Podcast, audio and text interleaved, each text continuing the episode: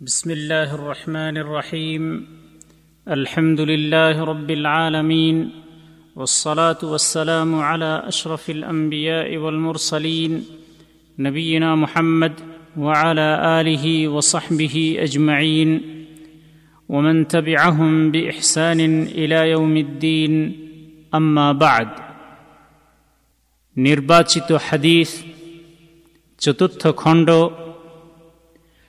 আশিটি হাদিসের বর্ণনাকারী সাহাবির সংক্ষিপ্ত পরিচয় ও মূল্যবান শিক্ষণীয় বিষয় মূল ও বঙ্গানুবাদ ডক্টর মোহাম্মদ মোরতদা বিন আইশ মোহাম্মদ হাদিস নম্বর এক عن عثمان رضي الله عنه قال قال رسول الله صلى الله عليه وسلم من مات وهو يعلم انه لا اله الا الله دخل الجنه জান্নাতে প্রবেশের পথ হল মহান আল্লাহর একত্ববাদ প্রতিষ্ঠিত করা ওসমান রদিয়াল্লাহ তালা আনহু থেকে বর্ণিত তিনি বলেন যে আল্লাহর রসুল সাল্লাহ আলিহি ওসাল্লাম বলেছেন যে ব্যক্তি লা ইলাহা ইল্লাল্লাহ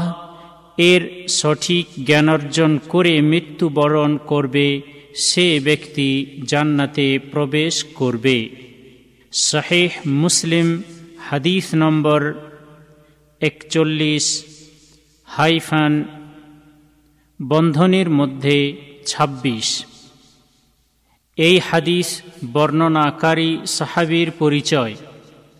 উসমান বিন আফফান বিন আবিল আস আল কোরাশি। হস্তি বাহিনীর ছয় বছর পর তিনি মক্কা শহরে জন্মগ্রহণ করেন। আল্লাহর রসুল সাল্লাহ আলিহি ওসাল্লাম নবুয়ত প্রাপ্ত হওয়ার পরে পরেই তিনি ইসলাম ধর্ম গ্রহণ করেন।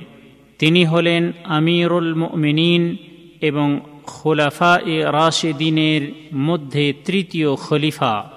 তিনি নিজ স্ত্রী আল্লাহর রসুলের মেয়ে রোকাইয়া রদিয়াল্লাহ আনহাকে সঙ্গে করে সর্বপ্রথম আবিসিনিয়ায় বা ইথিওপিয়া দেশে হিজরত করেন। তিনি নিজের যান ও মাল দ্বারা ইসলামের সাহায্য করেন। তিনি তাবুক যুদ্ধে সৈন্যবাহিনী তৈরির জন্য নশো পঞ্চাশটি অস্ত্র এবং পঞ্চাশটি ঘোড়া প্রদান করেন।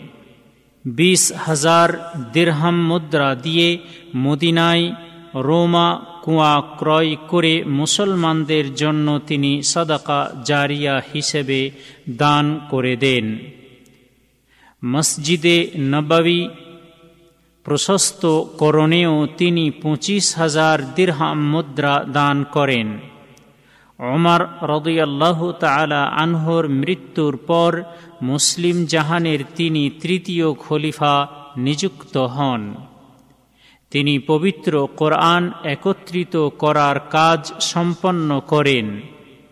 তার খেলাফতের সময় এশিয়া মহাদেশ ও আফ্রিকা মহাদেশে মহা বিজয়ের কার্যক্রম সম্পাদিত হয়।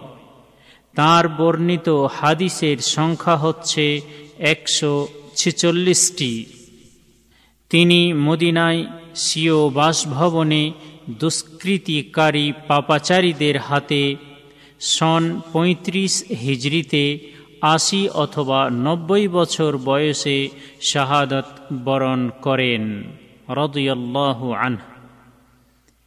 এই হাদিস হতে শিক্ষণীয় বিষয়।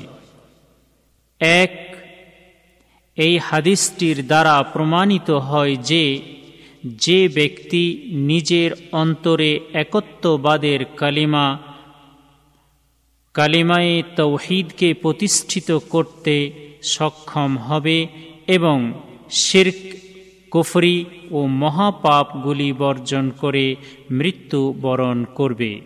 সে ব্যক্তি অবশ্যই জান্নাতে প্রবেশ করবে। দুই, মুসলিম ব্যক্তির অপরিহার্য কর্ম হল এই যে সে যেন একত্ববাদের কালিমা, কালিমায়ে তৌহিদকে বাহ্যিক, আধ্যাত্মিক ও চারিত্রিক দিক দিয়ে বাস্তবায়িত করে এবং অন্তরে সঠিক পন্থায় কালিমায়ে তৌহিদকে স্থাপিত করে। তিন, মুসলিম ব্যক্তির উচিত যে সে যেন একত্ববাদের কালিমা, কালিমায়ে তৌহিদের প্রভাবকে রক্ষা করার জন্য শির্ক, কুফরি ইত্যাদি বর্জন করে।